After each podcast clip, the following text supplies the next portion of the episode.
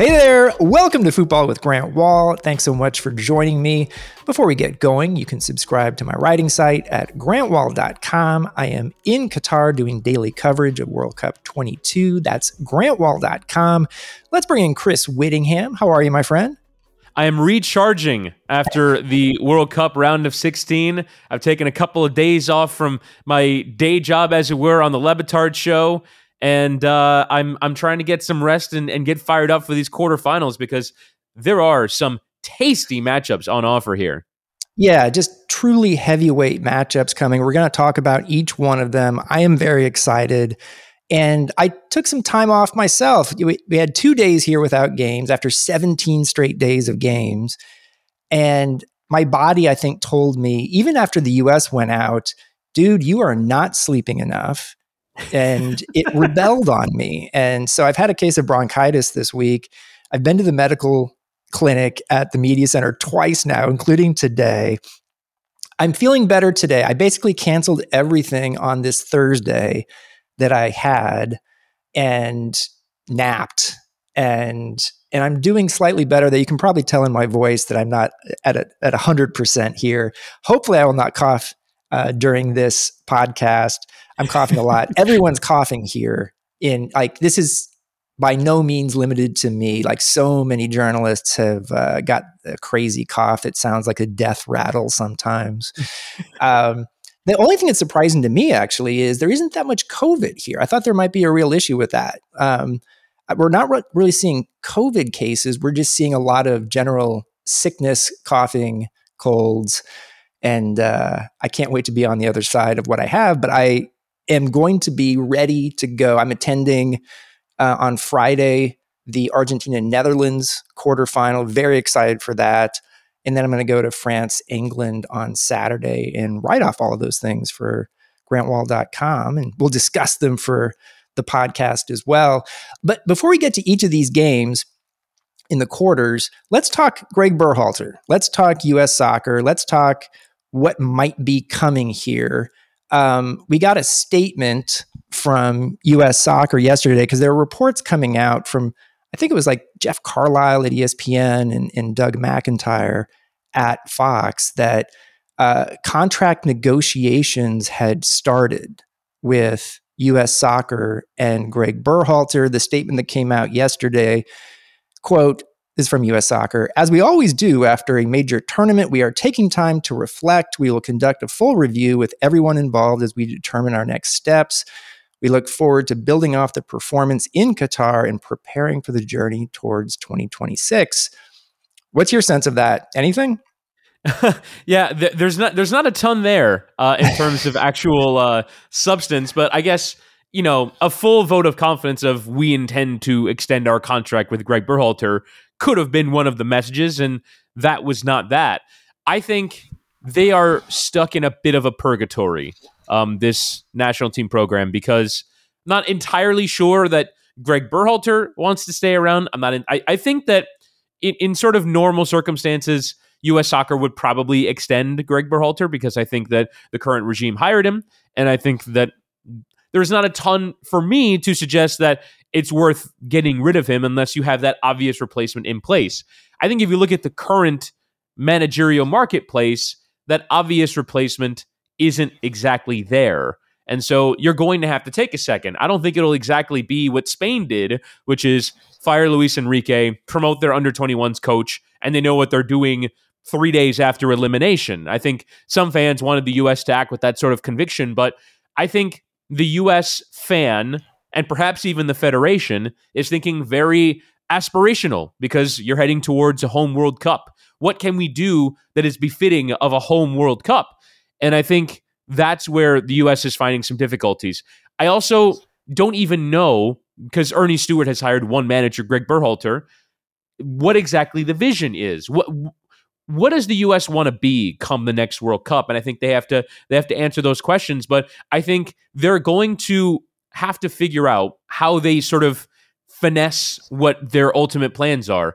Is it do you completely extend Greg Berhalter for the next four years, to which I don't think that would met that would be met very positively by the fan base, or do you start to look around? What degree do you allow Greg Berhalter to go looking for another job for himself? what level of job could he get? There's a lot of variables to figure out.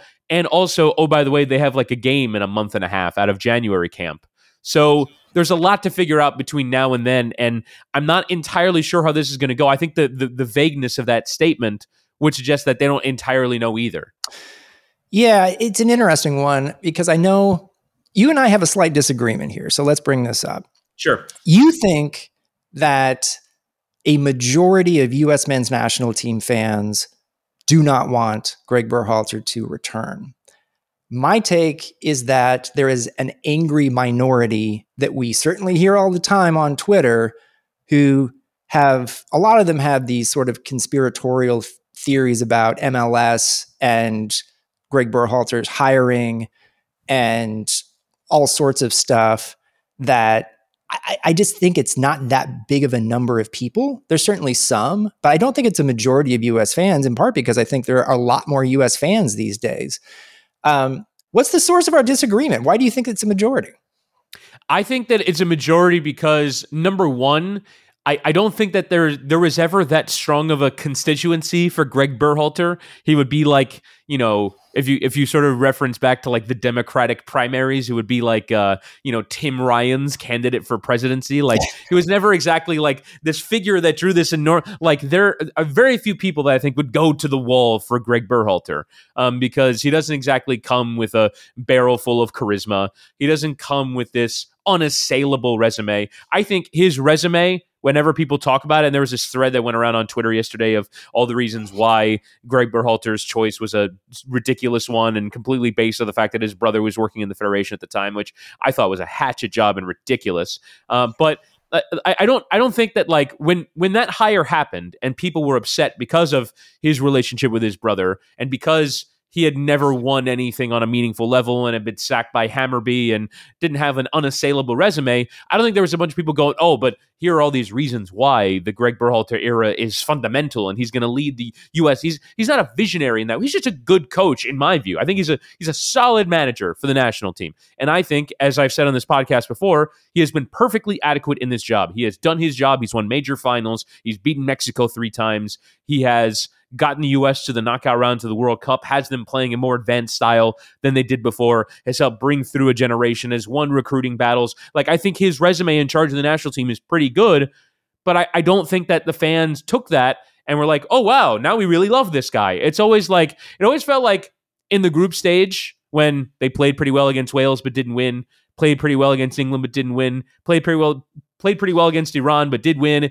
Kind of disappointed against the Netherlands. That like as the U.S. kept building and were getting through, that fans were sort of hiding their ultimate distaste for for for Berhalter. That like it was oh we have to begrudgingly give this man credit, and then once they lost the Netherlands, he got outclassed by Louis Van Gaal, and and the knives came out. And so I just don't think that like there's ever been this enormously positive feeling with Berhalter, much much in the way that there was for Jurgen Klinsmann, who actually thought, who actually think uh, deserved way more criticism than he got during his time because Jurgen Klinsmann represented something. He represented a European coming in from a successful national team, and he led through a generation was meant to bring in this sort of rebelling against U.S. soccer ideas that a lot of fans thought were wrong, and push players to go to Europe, and and and did all these things that uh, you know in theory were what US fans wanted. He represented something, a bigger thing than an American can provide. I think there's a lot of fans that d- don't think an American should be coaching this national team because we're not good enough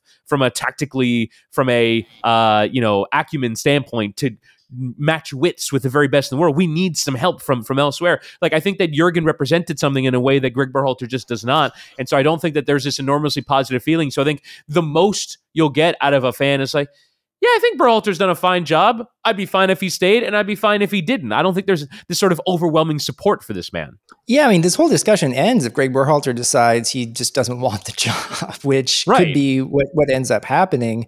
There are reports all, all out there that uh, he's interested in, in looking at some European club opportunities. And, you know, there might be some interest out there. I think based on my interactions with foreign media here, uh, Berhalter got more positive response during this World Cup from people outside the United States than inside the United States. Um, I guess I would look at it this way, though: is I don't, I, I still feel like knowing all the the people involved here that the chances are that Greg Berhalter will remain the U.S. men's national team coach. That's based on what I know about the people who are his bosses who hired him. Uh, it's based on what's happened in the past with U.S. coaches who have gotten to the round of 16 and gone out, or gotten, in Bruce Arena's case, to the 2002 quarterfinals. Uh, they tend to be extended. Now, Jurgen Klinsmann was a separate issue because he extended his contract before the World Cup in 2014. And that just still floors me. Um, and so, like, Greg Berhalter is not in that situation, but I won't be surprised if he continues as the U.S. coach. Um, I just, I just don't know. And sometimes it's good as a journalist to say, I don't know, because there's a real uncertainty here right now.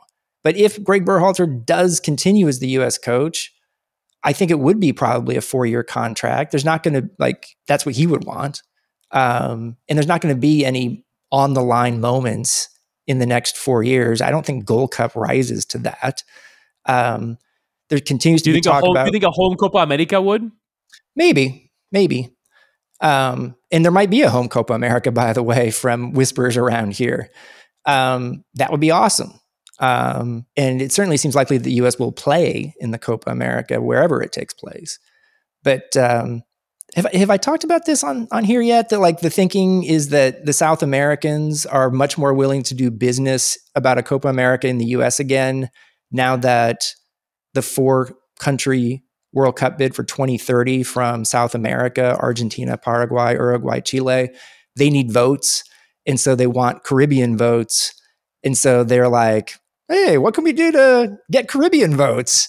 Uh, maybe we can involve those teams in the Copa America. Um, so that's what's being discussed.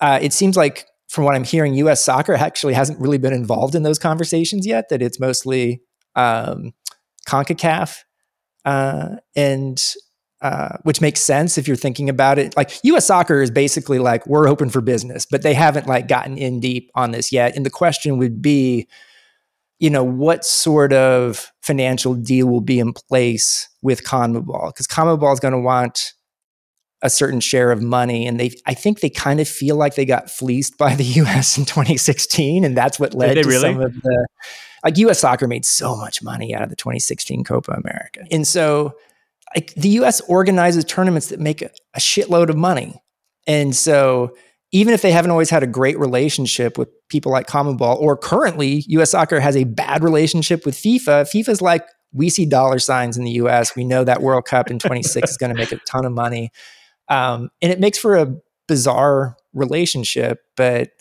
that's where we are.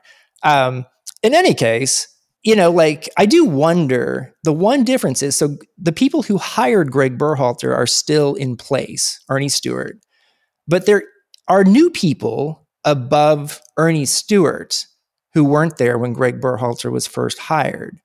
And I do bring this up because we've seen a couple of examples when Ernie Stewart wanted to do some things with hires. And I don't think I've put this out there before, but I know this is true. Like Jermaine Jones, recent guest of the podcast, has been a U16, is it U16 uh, national team assistant coach um, and there was some people above Ernie Stewart who like said, we don't want Jermaine Jones as a head coach of a youth national team for now. Let's give him a spot as an assistant and see how it goes. But that was a case where Ernie Stewart wanted to do something and was overruled on the technical side. So Ernie Stewart does not have 100% control over coaching hires and decisions. So that's what I say when the US Soccer Board, the president, Cindy Parlow Cone, CEO, JT Batson, they're all going to have some influence here on the Greg Berhalter decision. And that, I don't know what that means. Is that, does that mean less likely that Berhalter gets extended. I don't know much about his like relationship with Cindy Parlow Cone. He went to UNC, she went to UNC. I don't think she she's always said positive things publicly about Berhalter. But I do wonder about sort of the big picture looking ahead about what you're talking about, which is the US is hosting this World Cup, co-hosting it. And so how does that change the equation? Right. And and and what does this program want to be, right? Again, I think I think that's a big question to answer. Are you trying to in a quarterfinal game against France in 2026 outplay them? Like get the ball and go at France and try and attack? Like, are you trying to be what people have talked about the national team dictating style for the American player for a while when it's sort of really the other way around, the American player and its development uh, abroad, which I think Berhalter deserves credit for, right? Berhalter deserves credit for the fact that, you know, the American player has had some growth in Europe and you see a lot of players going abroad but not playing every week and yet still trusting those guys uh, to, to allow this program to take steps forward and, if anything, showcase to clubs that these players are sort of worth doing things with. Um, so, again, what do you want to be stylistically?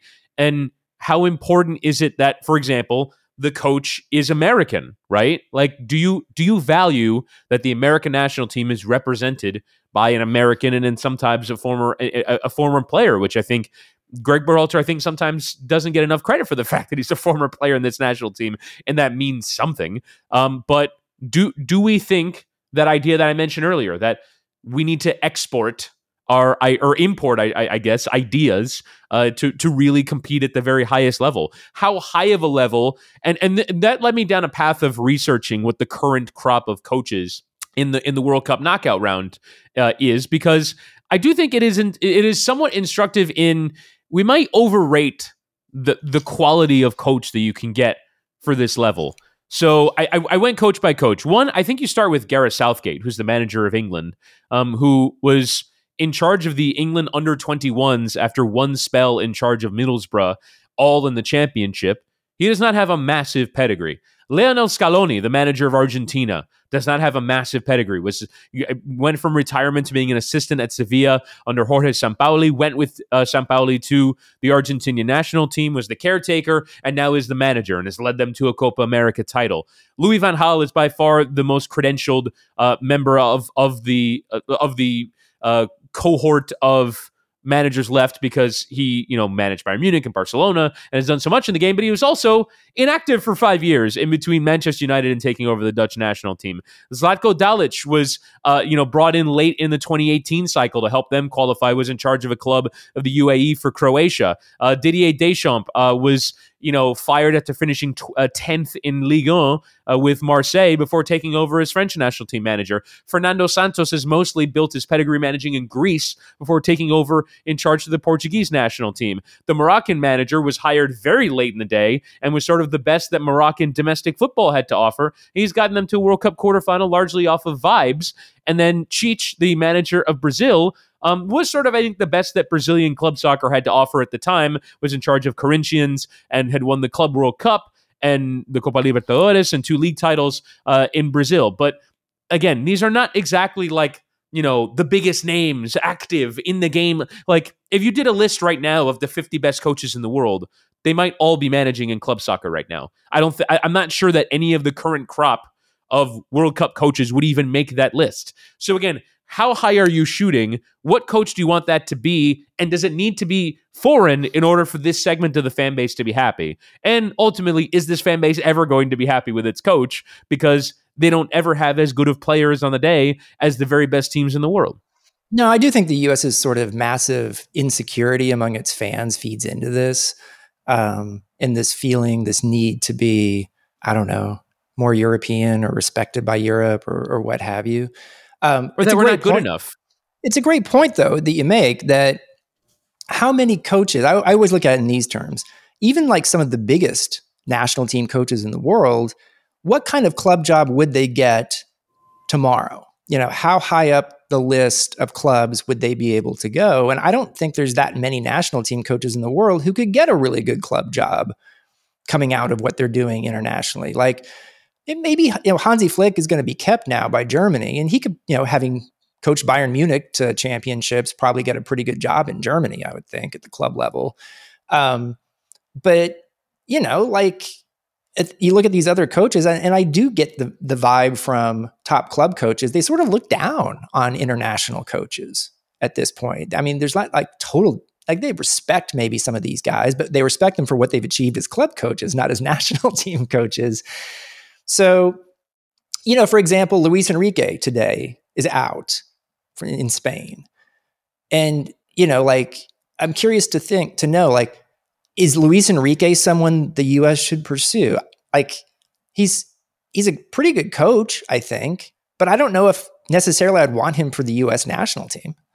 Yeah, I think his results with the Spain national team have certainly underachieved. Spanish national team fans are not huge fans, but that like in terms of pedigree, that might that's probably as high as you can go in terms of like what he's done. A former manager at Barcelona, what he did in his playing days, manager at Spain. Like I think that's a sort of thing. But again, he, like you're not going to get a successful national team manager off of success because a successful national team manager off of uh, you know like recently successful would go do something else that, like you know if Gareth Southgate manages England to the World Cup he would probably just stay as manager of England or go manage in the Premier League. Like, and look, the U.S. job has attracted oddly good candidates in the past. Like, if you go back to the last cycle, the U.S. didn't even properly take a look at Tata Martino, who obviously did not do a good enough job with Mexico, and that probably cost him his chance to to, to manage the U.S. now. Um, but also Julian Lopetegui. That's a that's an oddly good candidate to be interested in the U.S. job. So I was the one who broke I, that, by the way. Yes, and uh, and it is odd that they didn't talk to him at the time, which I think goes into some of the Berhalter hate. And it's odd that he was interested in the first place because Julian Lopetegui then went on to be the manager of Sevilla. He could always get another good job in Spain, but he was he was interested in for some reason in managing the U.S. There's something that's attractive about this position. So I do think getting back to overall point, it would be ridiculous for Ernie Stewart to to not least kick the tires on what's out there. Like what what kind of off the wall candidate? Like could you get Luis Enrique to be interested? Could you get someone we're not even thinking about to be interested because it's the US job before a home World Cup? And here's where I am on all of this. I want this to happen. Even if you end up hiring, extending Greg Berhalter, I want the US to go through a, po- a proper interview process for this job that did not take place when Greg Berhalter was hired. The column I wrote when Greg Berhalter was hired was Greg Berhalter might be the right choice, but the process that led to this was terrible and actually made it harder on Berhalter once he got the job. And I think that's proven to be true because everyone remembers the process in which basically nobody else was even interviewed. And Greg Berhalter was the only candidate, and he didn't have enough on his resume that was good enough to make him the only candidate for the job. So, what I would like to see is a proper interview process of different candidates, including Greg Berhalter, if he's interested in the job. And at the end of that proper interview process, US Soccer has identified people who are interested in the job, gone about that to find out who's actually, does Luis, Luis Enrique want this job? Let's talk to him. Does anyone else of that stature want this job? Let's talk to them. Let's go through that. And, you know, maybe Greg Berhalter has a problem with that because he feels like, from an ego perspective, he shouldn't have to go through an interview process after what he's done the last three years. And if that's the case, just be like, okay, sorry. You know, we're going to go through a proper interview process. US soccer should be the ones in control of this, the ones in power. And if you go through that whole process and Greg Berhalter's the guy and you make that offer, great. But like make the process right this time. And I think that's something that Cindy Parlow Cone and the US Soccer Board could insist on. And and I would like that actually. Um, and I think fans would like that too. Right. And because ultimately it would allow you the chance to uh, you know, really explore some of the very best guys. The other question I would have is is how long do you have to how long do you have to make this decision? Do do you allow yourself the chance until the end of the club season or, you know, a few months? When you're ultimately going to be playing friendlies or nations league games and are not fundamental over the course of these next few months like how how long do you have to make this decision? Because i think if you're going on the current crop you'd be looking at co- club coaches who are out of the game or international coaches who had just left their position. But again like we talk about someone like Jesse Marsch who i think a lot of fans i think would probably get behind He's not available now. I saw him, uh, you know, video of him today leading a session in Dubai uh, of you know his players and you know Spain. getting oh in Spain. I'm sorry, it, it, looked it looked warm wherever they were. So I, I, I just assume that everyone's in Dubai right now. Uh, but it, but uh, either way, like you know, leading a session, and he is obviously 100% invested in staying in the Premier League with Leeds, maybe even in continuing his club career at European level. But if it doesn't go well, are you there to pick up the pieces? And how long do you give that? Do you wait until the end of the season? Like how how long are you waiting for someone who could be a dream candidate and fans would get behind? Is Jesse Marsch even the right person for the job? Because as much as I like his style and I like the fact that he's sort of right now the thought leader of American soccer coaches, I don't know if his style is well suited to the international game in terms of like leading a, a sort of complex press and and the defensive uh, principles and all that stuff. And yes, you will have time to insert them over the next four years, but is that is that the right thing for what you want to do? And that and I can understand, you know, the the U.S. hierarchy maybe not favoring that. So how long do you give yourself? And like do you have to make a decision by the end of the month because you have some some uh, friendlies in January and you don't want to have Greg Berhalter either not coaching on a contract or eh, have the Dave Sarachan experience again of just having an interim running those running those camps, uh, which is a possibility. You have someone like Mikey Varas who ran the the, the U twenty program. Maybe you have him coach in January or something like that if you insist that Berhalter's not coming back. But that would also require a decision. We're not bringing Berhalter back, right? Like I think it no, because yeah, it would be weird. It, it, would, it, would, be weird if he if he was yes. gone and then came back. yeah, I agree with that. Like these, yeah. these games are not important in the first no, part of 2023, and so like I do find something appealing in maybe waiting until the end of this club season, like in the sense of like Jesse Marsch, I don't think is going to choose to lead Leeds United to become the U.S. coach in early early 23 but there's also a chance Jesse Marsch is not the coach of Leeds United by the end of this season. In fact, that's what a lot of people thought was going to happen a month or two ago. I don't have any inside information there. I think actually Jesse has more support from Leeds, his bosses, than um, has been reported. But he also knows if they're in a relegation battle, if they end up in a relegation battle, he's going to be fighting for his job. And if he weren't the Leeds United coach, I think he'd want the US job in a heartbeat. I really do. Mm-hmm. So, I mean, that's where it gets weird, right? I mean, like, how do you even handle the timeline of the US job? And it, it, I just don't think it should be predicated on having someone set for games that mean basically nothing in early 23. And yeah, the, the other two that you have are uh, in March of 2023 they have uh, games against Grenada and against El Salvador in the CONCACAF Nations League. Yeah. Um, right. I mean, you know, like it they don't they don't mean anything right now, but you know, there are competitive games that in theory you'd want to coach in place for, or maybe it doesn't matter. You can beat Grenada away and El Salvador at home uh, without any problem, no matter who the coach is. So again, it, it's sort of like and, and I've experienced this like for example, like with my college football team before, where it's like they go searching for a coach and they are er, like with the, the NFL team here in Miami too. We're like they go searching for a coach and they decide, well, we want one person or we want to bring back the person that we have, but we don't want to not get our A target and lose the guy that we currently have. And I can understand like maybe like right now the US Soccer Federation is shooting for the stars, some candidate we haven't even thought of, and if they don't get him, then we just extend Berhalter. Uh, like, the, like it's either option A or option B. It's not a global search of every candidate. We interview people for six months or whatever. Um, it's A or B, and the likelihood is you go with B because we can't get A. So I think that's probably where they are. And I, I don't think I just don't think the fan base will be enthused by that. Like I don't think that if Greg Berhalter is on the touchline in 2026, that there would be a great deal of confidence uh, in his abilities at that World Cup. As unfounded as I think that hypothesis is, because I think he has indeed led this U.S. program forward. They do play better soccer. They are better, and he has not inhibited the progress of any American player that we have hope for. I would say, bar Ricardo Pepi, and you could argue that Pepi might have done some of that on, on his own accord by transferring to Germany and not working out, and by only really scoring goals in Holland in the month before the World Cup as his case to be on the team. But you can't entirely lay that at Greg Berhalter's feet. Otherwise, every U.S. player that they've either recruited or we've been excited about played well for the national team at this World Cup. Like I don't he has not inhibited their growth I think in any way. If anything, I think he's led some growth forward. Could another coach maybe do more?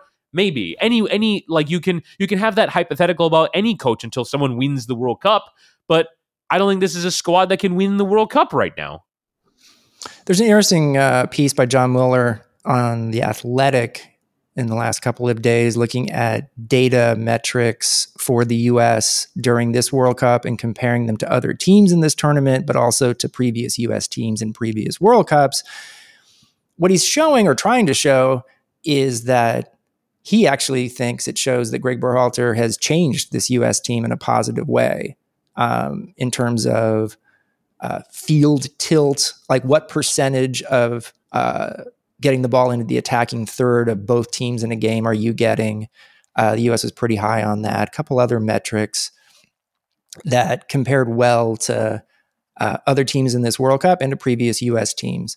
Um, the one thing that is, if you read the story that he doesn't really address, is he, he, he does is shows all of his work, is that Canada actually was not very different from the US in a lot of these metrics during this World Cup.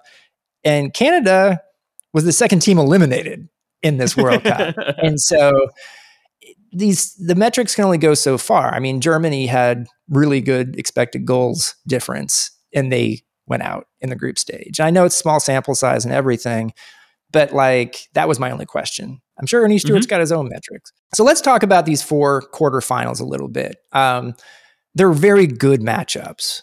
And, you know, the only one of the eight teams left that was unexpected was Morocco, which upset Spain on the last day of the round of 16. But otherwise, all seven of the rest of these teams were the favorites in the first stage of elimination rounds. So that has created these big time matchups. First one is Croatia Brazil. And I haven't found a single person who thinks Croatia is going to win this game. um, I think that I think that's a bit harsh. Um, the, the the one thing that I'm sort of I'm I'm left thinking about now. Brazil were amazing in that first half going forward. It can very easily make the argument that they downed tools in the second half and right. they weren't as good. But South Korea, I would say, had four or five really good chances in that game. And now you have to convert all of them to be in the game, and they, they left themselves too exposed. But it wasn't a sensational defensive performance from Brazil. South Korea had their moments in the game, and Alisson made some really good saves. For as much as Richarlison and Neymar and Vini Jr. got a bunch of credit, Alisson was one of the top performers in that game. And you still have Alisson. And I, I wonder sometimes if like goalkeeping gets it, like we'll say like, you know, even like the US in 2014 against Belgium. Well, they got slaughtered, except well, they had Tim Howard. I mean, well, Tim Howard is one of the eleven players. Like in theory, he can play well, and and that can still mean something. But Alisson was really good in that game. He's a tough goalkeeper to beat. But I wonder if there are areas, particularly in the way that Brazil set up, which is uh, they look like a Pep Guardiola team in the way that they bring a fullback into the midfield. In the last game, it was Danilo who played alongside Casemiro, and they tuck in Eder Militao from right back into the in, into a back three with Marquinhos and Thiago Silva. And you're playing three defenders, Danilo next to Casemiro as, as two midfielders and five attackers.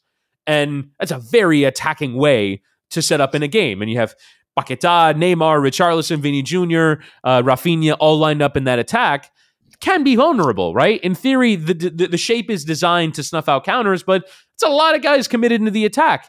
And so, can Croatia find their way through it? I think the one thing that leads me to not say that this will be a close game is that they just don't have enough teeth up front.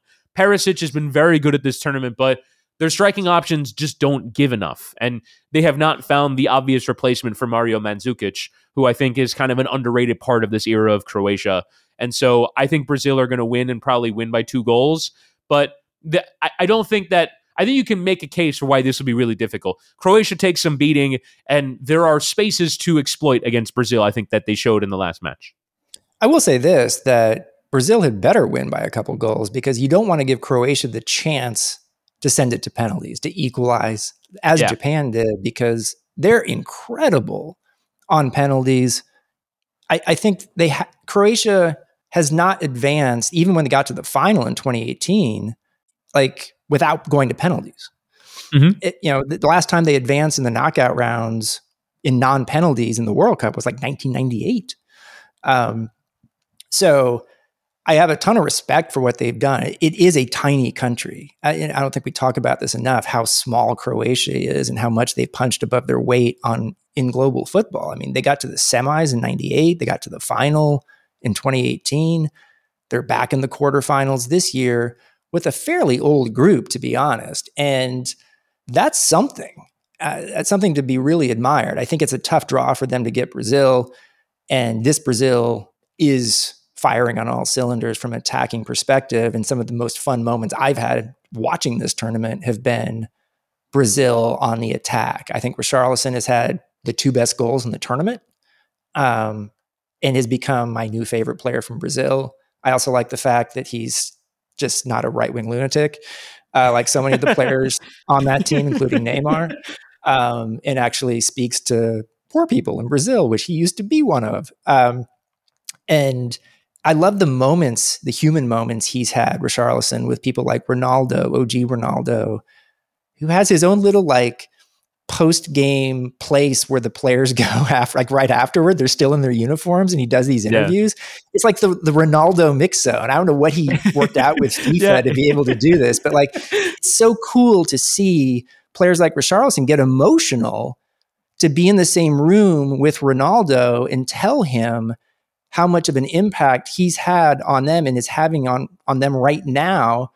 Like Richarlison said, like seeing Ronaldo in the stands and Kaká and Rivaldo and Roberto Carlos and Cafu cheering them on is like really special to them. I've really enjoyed watching the alums like that group. And then there's an Argentina group with Batistuta and Javier Zanetti and a few other guys, Juan Pablo Sorin, uh, watching the Argentina games and getting excited. And it, it's almost like this kid like joy and it's it's awesome. I love it.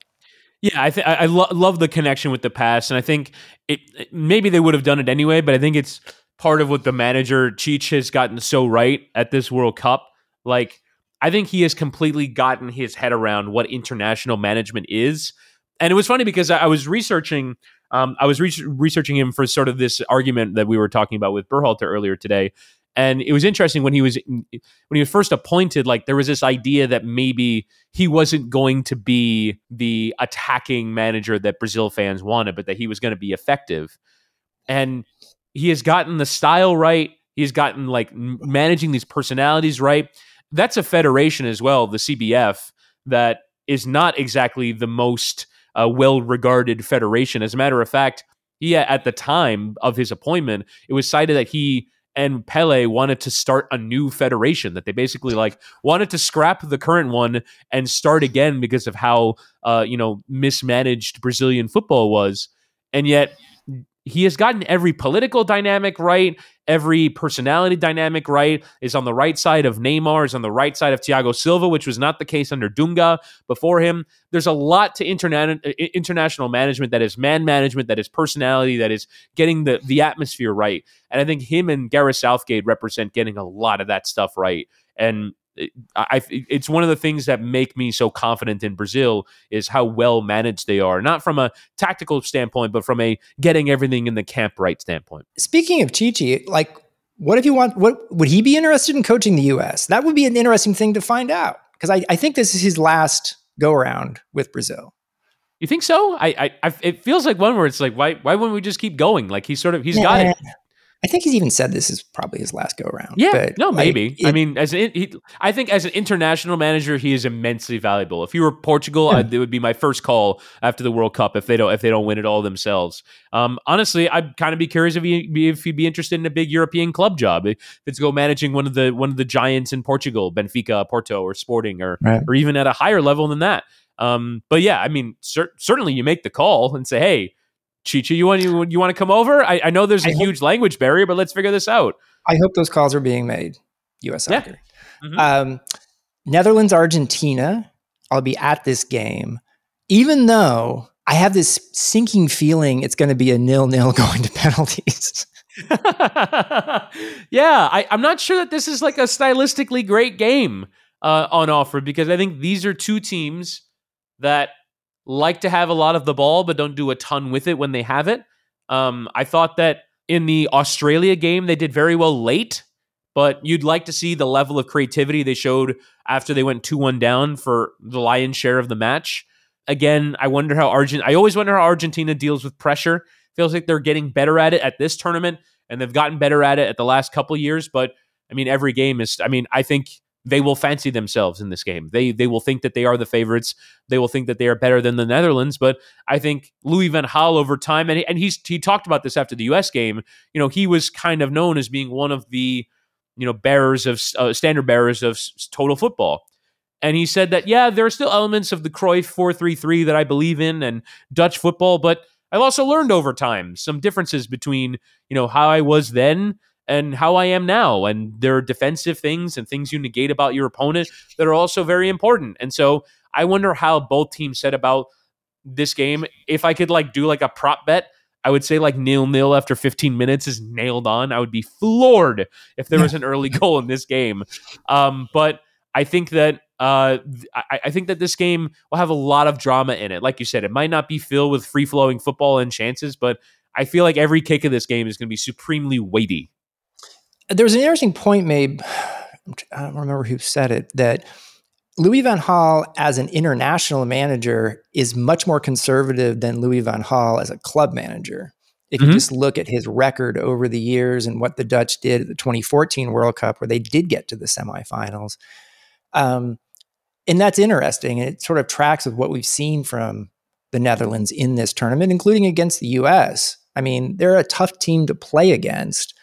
Um, but it's not traditional Dutch expansive wide open football and you know it's it's practical and they certainly have ways to strike and beat you but I don't think the Argentina is going to get you know going to do the things that the US did that allowed goals to be scored so easily by unmarked Dutch players in the box. I don't see that happening with Argentina, but I'm I'm I'm hot and cold on Argentina. I think they've gotten better in the tournament. They're still overly reliant on Messi, who can still win games with what he does. But as the opponents get harder, it's going to be harder for him to do that on his own. Um, I think it's a flawed Argentina team, but they're still the team I picked before the tournament to win it. Um, and I think this is going to be a very tense game. Yeah, I and and that and that sort of it has been Argentina's theme of this World Cup is that they don't they don't do this terribly easy. You're right though. I think I was expecting more of the supporting cast. I think Lautaro Martinez is sort of He's woeful form. He's been bad. Like his woeful form has hurt. Di Maria getting injured. You can't say it's too surprising. He's older, um, but again le- leaves you without a wing player that can bring some dynamism.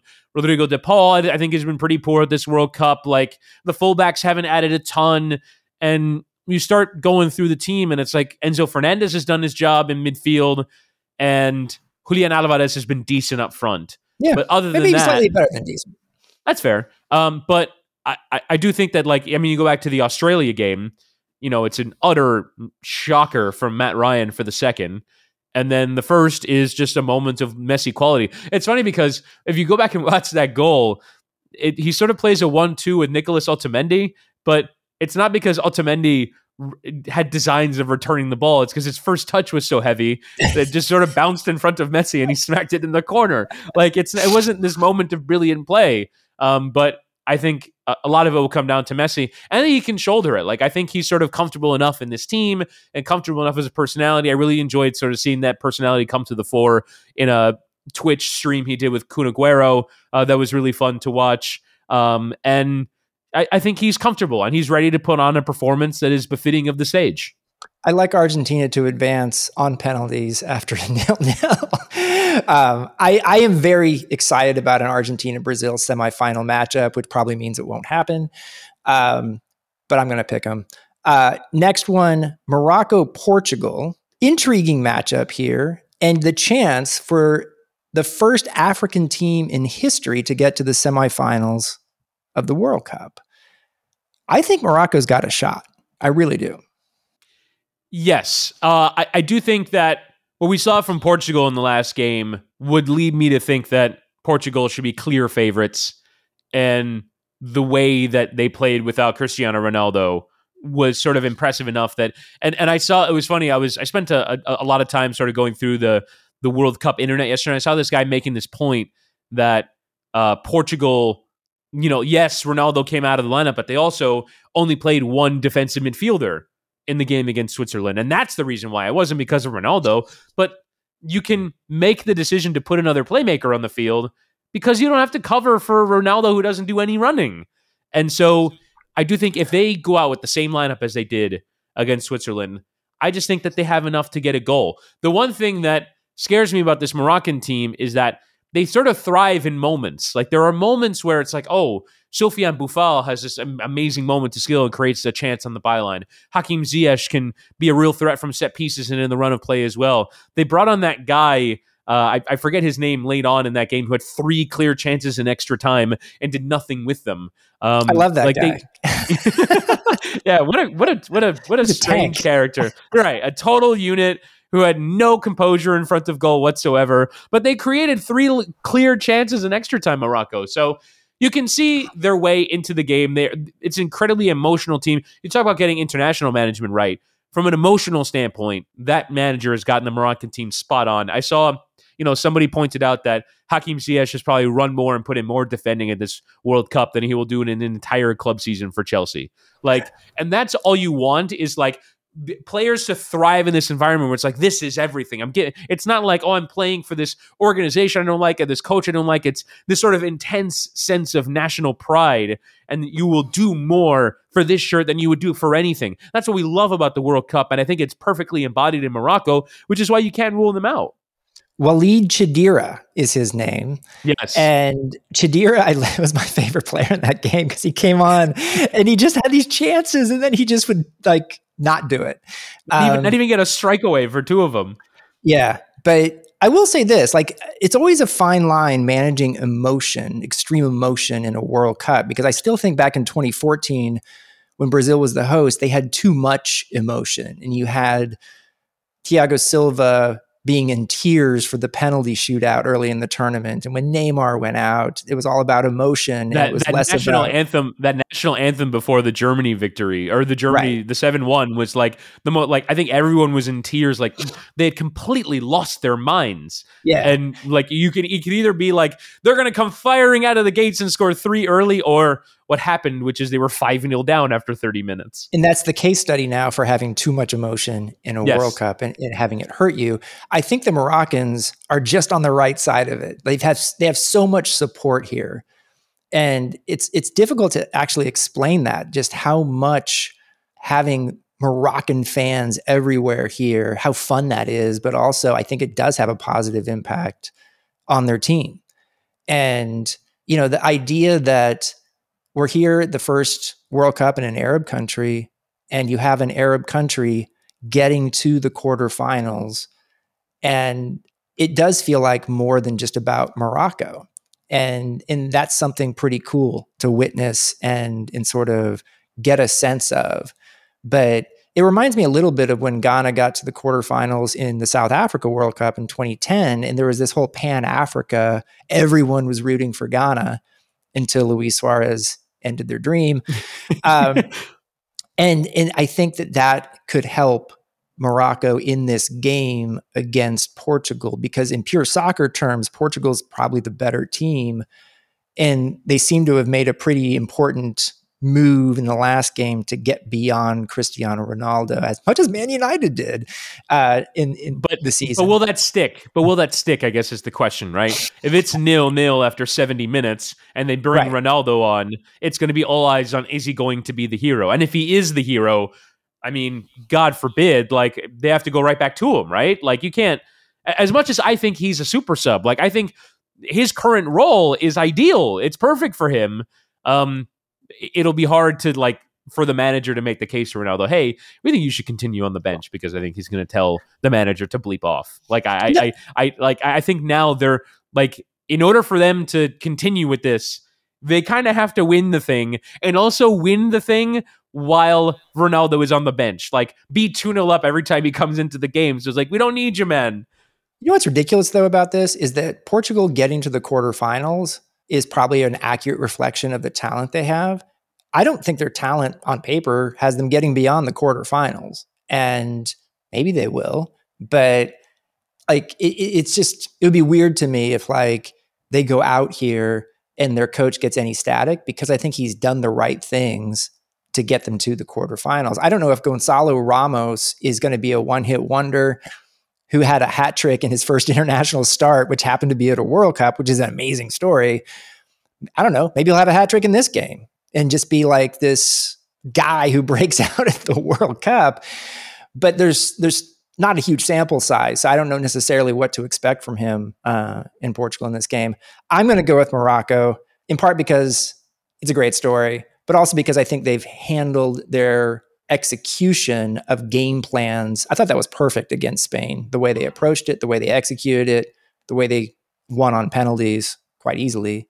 Um, and you know, we'll see. I, I, don't think they need to be quite as drastic against Portugal because Portugal doesn't dominate possession quite like Spain does. But I still think Portugal's going to have the majority of possession, and, and Morocco's going to try and strike on the counter. But they've got real players who can strike. Yeah, particularly Boufal and Ziyech. They're they're no doubt the players to watch. You mentioned as well, like you know, Portugal, you know, if they get any criticism, this is about their talent. I, I think this is a really talented team, and I think that they will view this as a pretty major disappointment if they don't beat Morocco. However, I will say this is only their third time to a World Cup quarterfinal. They finished third in 1966. They finished fourth in 2006. Every other time has either been not qualified or out in the group stage or round of 16. So Portugal are actually not a terribly tradition rich country at the World Cup. Um, obviously, they have it, it, an enormous uh, background of bringing through players and like they're a strong footballing nation, but their World Cup history is not exactly littered with brilliant success. As a matter of fact, they've been largely on a par with the U.S. this century until this World Cup. Like they're not that much better than the United States in in world football. I mean, yes, they won the Euros in 2016. That's a big deal. But at the World Cup, like they're not exactly this power. So I, I do think that you're right. Like this is about expectations for them. Now, you you would have expected to face Spain, and that would have been a great game, and you probably would have been the underdog, and it's an Iberian derby. And but now that you're here, let's go make a semifinal for the first time since 2006. Let's go do it. That that has to be their thinking. I always think about the way Bruce Arena used to say Portugal when he this is around 2002 in the US play. Portugal. Por- we're playing Portugal. Portugal. Yeah, I, I miss Bruce Arena's pronunciations. Um, let's talk about England France, the final quarter final on Saturday. And is this one of those occasions when you could say you feel like whoever wins this game has a decent chance to win the World Cup? I think if if it were not for Brazil, I think you would definitely say that. But yeah, I think this feels like the biggest heavyweight battle of this round. And I think that these are probably, I would say, on the evidence of this World Cup, if you sort of filter out Portugal as having put together one amazing performance, I think these are the second and third best teams at this tournament. And so I think that Brazil's number one, France is number two, and England's number three. I absolutely rate this national team of England. I, I think that they are they don't get enough credit because of their past. And because people don't like it, it's funny I, I have this theory that everyone is sort of like the manager of England is Gareth Southgate. Their second manager is 800 million people around the globe who follow the Premier League. Like right. like all these people that they they watch the league every weekend, they think that Gareth Southgate is getting this wrong, and that secretly everyone kind of both roots for England and kind of roots against England. Like everyone has these very defined thoughts on England, and my thoughts are that this is a really good team, and if they were wearing Argentinian shirts or other shirts that we trusted more in major tournaments, that we would really believe in them. And so I think I said on on Tuesday after the round uh, after the round of 16 ended that I was picking France slightly. I think I had the game ending in extra time, but over the course of the last couple days, I really convinced myself that England are going to do this. Like I think oh, that wow. England England can beat France and yes, there's the Mbappe problem. And yes, France is absolutely loaded with talent. And you can certainly see them winning the game. They're favored to win the game. But I think that like I'm I'm a I'm a believer in this English national team and that what the progress that they've made at the last two major tournaments is they're just a normal national team now that lives up to the talent of its players. And I think the talent of its players are really good. And so I think England is going to do this. I actually think it's going to end in extra time. I think England's going to win in extra time over France. Okay. I like the boldness. Um, I think France is going to win the game, and I think Mbappe is going to show up again like he has in games this tournament. And there's no player like Mbappe on either roster aside from him. And I love the fact that he senses the moment and really lives for these moments.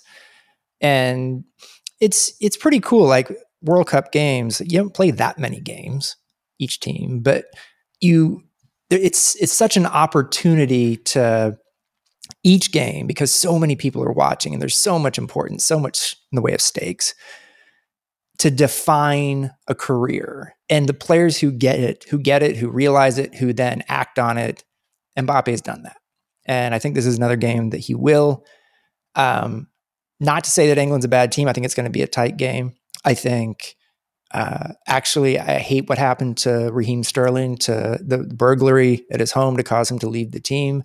I think actually Phil Foden's better right now than Raheem Sterling, and it's given Foden a chance to play more. And I think that's a good thing for England, at least on the field.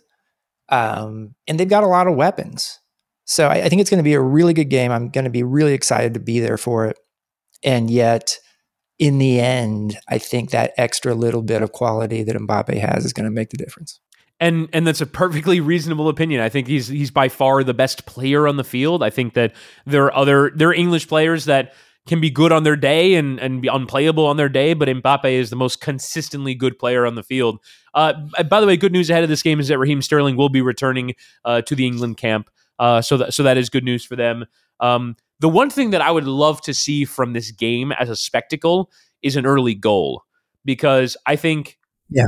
both teams I think will be naturally cautious and not want to give the game away. And if either team can get an early goal, I think this could game this game could really spark to life because England I think are there are, are at their most entertaining when they're chasing from behind, and I think the same of France. Um, and so I kind of hope that there's an early goal in this game to really get this game going um, because otherwise, I think it, it, could be cautious. I wouldn't be surprised if it's nil nil at halftime, and then uh, there's there's some changes that come after. But uh, I am really really looking forward to this game. I kind of want to clear my schedule and just sort of sit at home and watch this game and sort of give it my undivided attention because these are the sorts of occasions that we don't get very often that World Cups are for. Like, all right, let's see some of the giants of the game go against each other, and we're going to see that when these two teams meet. Yeah, it's going to be great. Before we sign off, we are going to be coming out, listeners, uh, with a new episode on the night of each quarterfinal match day. So, mm-hmm. two straight nights. Looking forward to that. And hopefully, I'll have my voice back by then.